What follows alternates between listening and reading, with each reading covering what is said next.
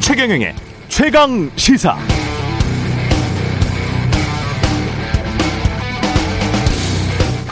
네, 전두환은 1997년 대법원 판결로 전직 대통령 예우를 박탈당했죠.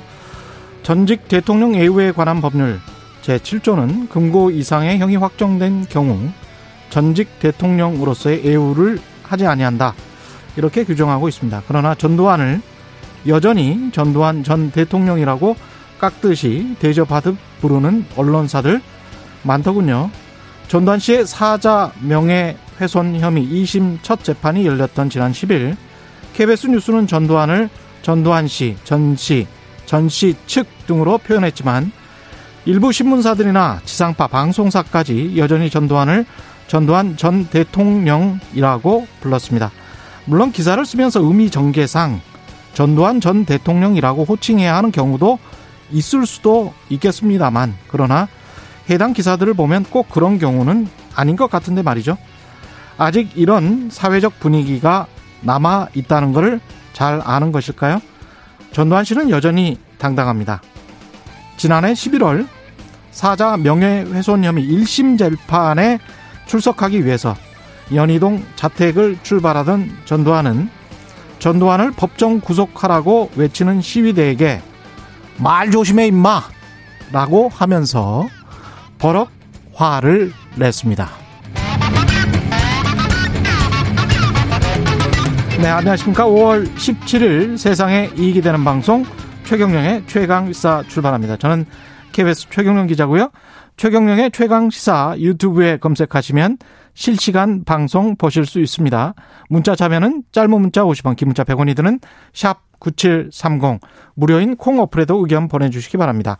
오늘 1부에서는 여당 법사위 간사로 내정된 더불어민주당 박주민 의원 만나보고요. 2부에서는 국민의힘 당권 도전에 나선 주호영 의원 연결해서 자세한 이야기 나눠보겠습니다.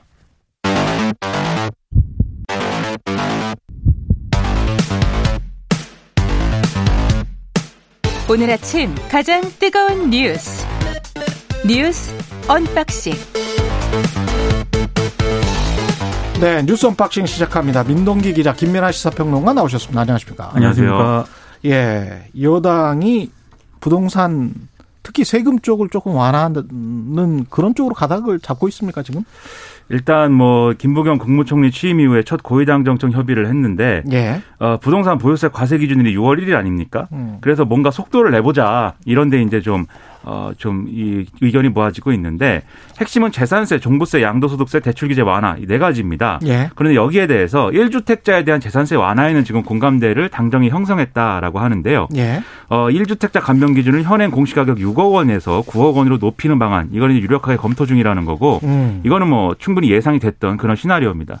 지금 합의가 잘 안 될 만한 게 종부세랑 양도세인데 뭐 민주당 일부에서는 이것도 손을 볼 수 있다라고 얘기를 하고 있고 특히 김진표 의원이 이제 위원장을 맡고 있는 부동산 특위에서는 뭐 이것에 대해서는 좀 전향적으로 검토해 볼 필요가 있다라는 얘기가 많이 나오고 있는데 예. 예, 구체적으로는 이 종부세 과세 기준을 9억 원에서 12억 원으로 늘리자 이런 음. 얘기가 이제 나오고 있고요. 예. 그다음에 고령자에 한해서 음. 납부 시점을 주택 양도 시점까지 연계해 주는 이른바 과세 이연이라고 있지 않습니까? 예.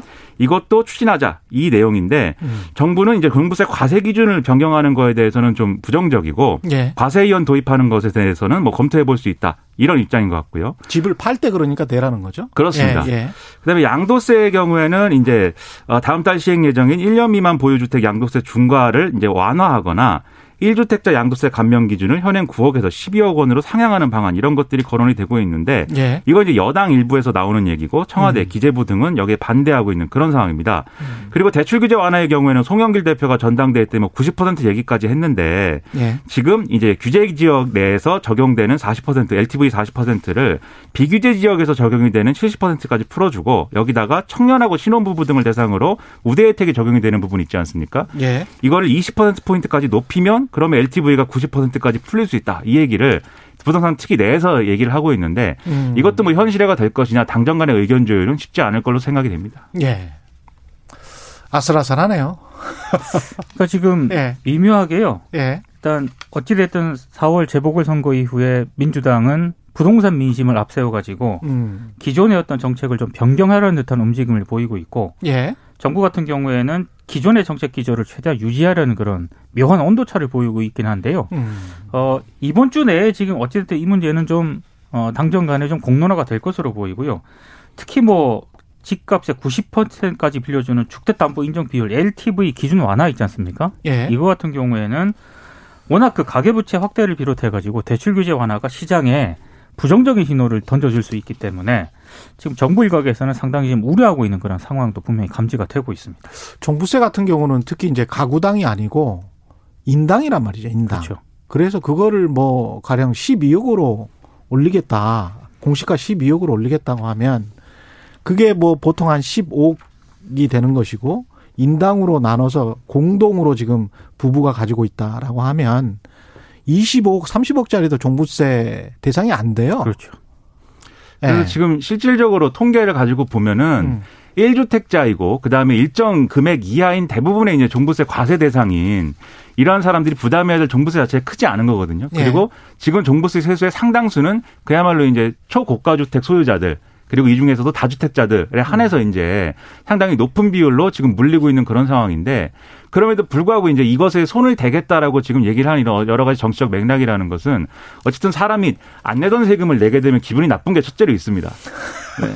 그래서 종부세를 새로 내가 종부세를 내게 됐다라는 거에 대한 예. 어떤 사람의 심리적인 저항감이 게첫 번째로 있고 세금 많이 내시나 봐요. 김민하 평론가. 저는 안 내죠. 전혀 예, 저는 종부세라는 아니 거는 네, 본인은 안 내면서 뭘 또.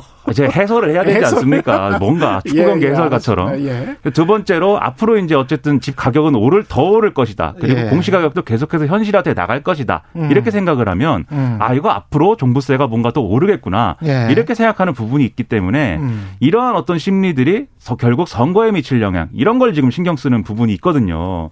근데 제 생각에는 어쨌든 지금까지 추진해온 정책의 틀이 있는데 그 전체적인 틀 안에서 우리는 이런 그림입니다를 설득을 해 나가면서 음. 우리가 갖고 있는 이런 그림에 따라서 이제 그게 뭐가 됐든 이 긍정적인 어떤 주택 시장이 형성이 될 것이고 음. 그렇게 형성된 그 그림 안에서는 지금 이 여러분이 요구한 이런 것들은 맞지 않습니다.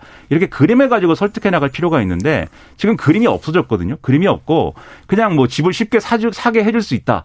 그다음에 집을 사는 데 있어서 여러 가지 부담을 줄여줄 수 있다. 음. 이것만 가지고 접근하는 게 긍정적인 결론이나 합의로 나오겠는가 좀 의문입니다. 저는. 정책 목표가 당초 정책 목표가 부동산 가격 하향 안정화 아니었습니까? 그렇습니다. 문재인 예. 정부? 집값 안정화였는데 근데 이게 이제 세제 완화나 대출 규제 완화를 해서 부동산 가격 하향 안정화가 될 것이냐 안 될 것이냐 그걸 따져야 될 것 같아요, 사실은. 근데 예. 이렇게 기준을 올린다고 하는 것은 지난번에도 한번 말씀드렸는데 앞으로 부동산 가격이 더 내려가지 이미 올랐다고 얘기를 하는데 음. 이미 오른 상태에서 지금 과세 기준을 다 올린다는 것은 이 가격이 그럼 new normal이다라는 거 아니에요? new normal이다. 예, 예, 이- 새로운 기준이 되는 거죠. 그렇죠. 이 예. 가격이 이 표준이다 그러면 지금부터는 예. 그런 신호로 받아들여질 수 있다라는 거죠. 충분히 그럴 수 있습니다. 예. 충분히 그럴 수 있습니다. 저는 좀 우려되는 부분들이 있네요. 이- 이게 이제 부동산 가격에 어떤 영향을 줄지. 그리고 앞으로 이제 가장 중요한 거는 늘 말씀드립니다만은 금리인데 금리 상황을 잘 지켜보시기 바랍니다. 실수요자들은 예, 정부 정책과 무관하게 잘 지켜보시고 대응을 잘 하셔야 될 것 같습니다. GTX 노선 관련해서는 이게 무슨 이야기예요? 그러니까 예. 이게 언론들이 GTX D 노선이라고 얘기를 하는데요. 예. 정확한 명칭은 서부권 광역 급행철도입니다. 김포에서 부천 간 그 노선을 말하는데 예. 이게 지금 서울, 서울 여의도나 용산까지 운행하는 방안을 정부가 지금 검토를 하고 있습니다. 음. 어, 어제 그 송영길 민주당 대표가 고위 당정청 협의회에서요. 이 GTX 노선 수정을 정식으로 검토를 해달라 정부에 요청을 했는데 예. 아, 국토부는 원래 그 서부권 광역 급행철도가 기존 GTX 노선이 아니다 이런 입장을 계속 견지를 해왔거든요. 음. 이게 계속 견지를 해왔었는데 일부 언론들이 계속 이 노선이 음. GTX D 노선이다. 최근에는 심지어 김부선 노선이다. 이런 명칭까지 지금 언급을 하면서 논란이 확산이 되고 김포에서 있는데요. 부천까지 간다 이거죠. 그렇죠. 김포에서 부천까지 간다. 네. 예. 근데 원래 GTX A, B, C 노선이 어떻게 되냐면요. 예. A 노선은 운정에서 동탄까지 가는. A 거고요. 노선은 그렇고. 예. B 노선은 송도에서 마석까지. 예. 그러니까 서부에서 이게 북부 이쪽으로 가는 그런 케이스고요. 예. C 노선은 덕정에서 수원까지. 덕정에서 예, 수원까지. 이 GTX 노선은 A, B, C 노선이 있는데 지금 에타 통과된 건 A죠. 그렇습니다. 그렇죠. 예. B 근데- 아직 안 했던 것 같고. 예. 예. B 씨는 예, 비용 대비 편익이 낮기 음. 때문에 예. 예. 지금 언론들이 얘기하는 GTX D 노선은 예. 국토부가 하는 얘기는 이건 애초부터 GTX 노선이 아니다. 아. 라는 입장인데 워낙에 지금 이쪽에 계신 지역에 사시는 분들이 음. 강남으로 출퇴하는 분들이 많지 않습니까? 예. 근데 지금 이렇게 에, 부천 종합운동경기장까지밖에 안 가게 되면은 음. 우리가 너무 불편하다 이렇게 강력하게 반발이 나오니까 민주당도 음. 노선 수정을 정식으로 지금 요청을 한 그런 상황입니다. 그러니까 이게 신도시 정책의 어떤 뭐랄까요 좀 사각지대다 이렇게 볼 수 있는 측면이 있는데 김포 신도시를 조성한 다음에 사실 입주나 이런 것들이 상당히 늦어진 측면이 있습니다. 예. 그리고 애초에 이제 신도시를 만들 때는 수도권의 적, 이 수도권의 경우에 신도시를 만들 때는 서울에 이제 그 직장에 접근할 수 있는 교통망이나 이런 것들을 같이 이제 계획을 하잖아요. 근데 입주가 늦어지다 보니 까 김포에서 서울 들어 서울에 들어올 수 있게 하는 이런 교통망의 정비라든가 이런 것들이 늦어졌고 지금 김포 골드라인이라고 있는데 그 음. 그걸 타고 다닙니다 사람들이 처음에는 이걸로도 어느 정도 수요 감당이 됐는데 이게 두 량짜리거든요. 예. 그러다 보니까 지금 근데 입주가 이제 다시 이제 2020년 들어서 상당히 이제 늘어나면서 그렇죠. 말이 살죠, 요새. 그렇죠. 예. 그러니까 이걸로 모자라게 된 거예요. 그래서 결국 이 두 량짜리 전철로는. 음. 그래서 지금 이제 이 지역 주민들 같은 경우는 지자체장들이나 이런 사람들한테 너도 한번 타봐라 이런 캠페인도 하고 상당히 지금 이것에 대해서 반발하고 있는데 일단 그래서 이 교통망을 정비해줘야 되는 문제는 일차적으로 이제 시급한 문제인 건 맞습니다.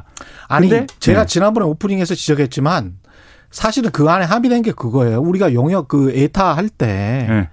서서 타는 거를 기본으로 해서 한 150% 정도 촘촘히 사람들이 타 있는 것을 기본으로 해서 이게 비용 편익이 된다 안 된다 결정하는 나라는 아마 정말 많지 않은 겁니다. 선진국 음. 중에서 대중교통을 왜 서서 타면 그걸 위험할 수 있어요. 서울에서 아, 무리 지하철이지만 서울에서 직장 다니면서 수도권에서 출퇴근하는 이 상황 자체가 전 세계적인 입장에서 봤을 때 정상은 아닙니다.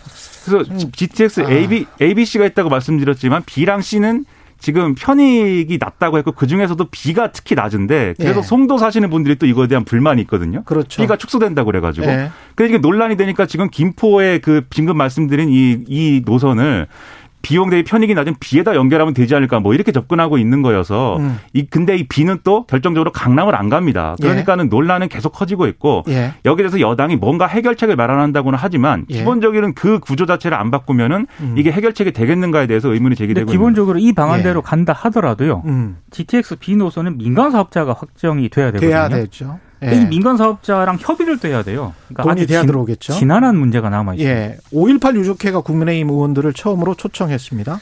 예. 여당의 대선 주자들도 호남으로 가고 있고요. 예.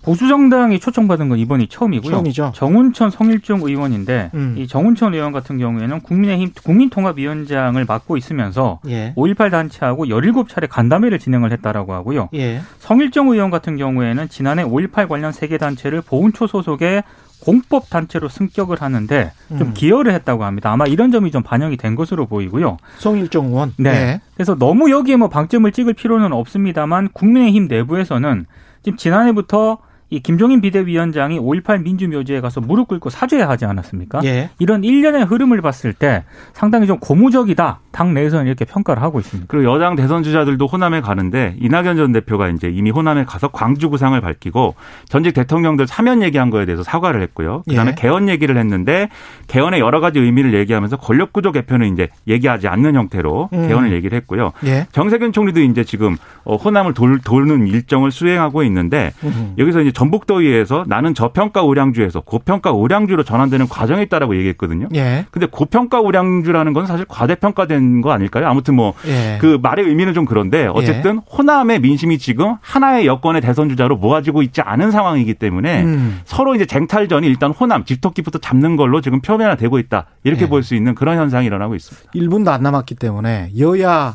가 지금 김호수 검찰총장 후보자 관련해서 청문회 이게 될지 안 될지도 지금 모르겠고 법사위원장 가지고 힘겨루기를 하고 있기 때문에 네. 요것은 좀 이따가 박주민 의원도 나오고 중호용 의원도 나오고 그러니까 자세하게 이야기를 하고요. 노동자가 동해 시멘트 공장에서 또 추락사했네요. 쌍용량의 시멘트 공장이고요. 예. 하청업체 소속 60대 노동자가 숨졌습니다.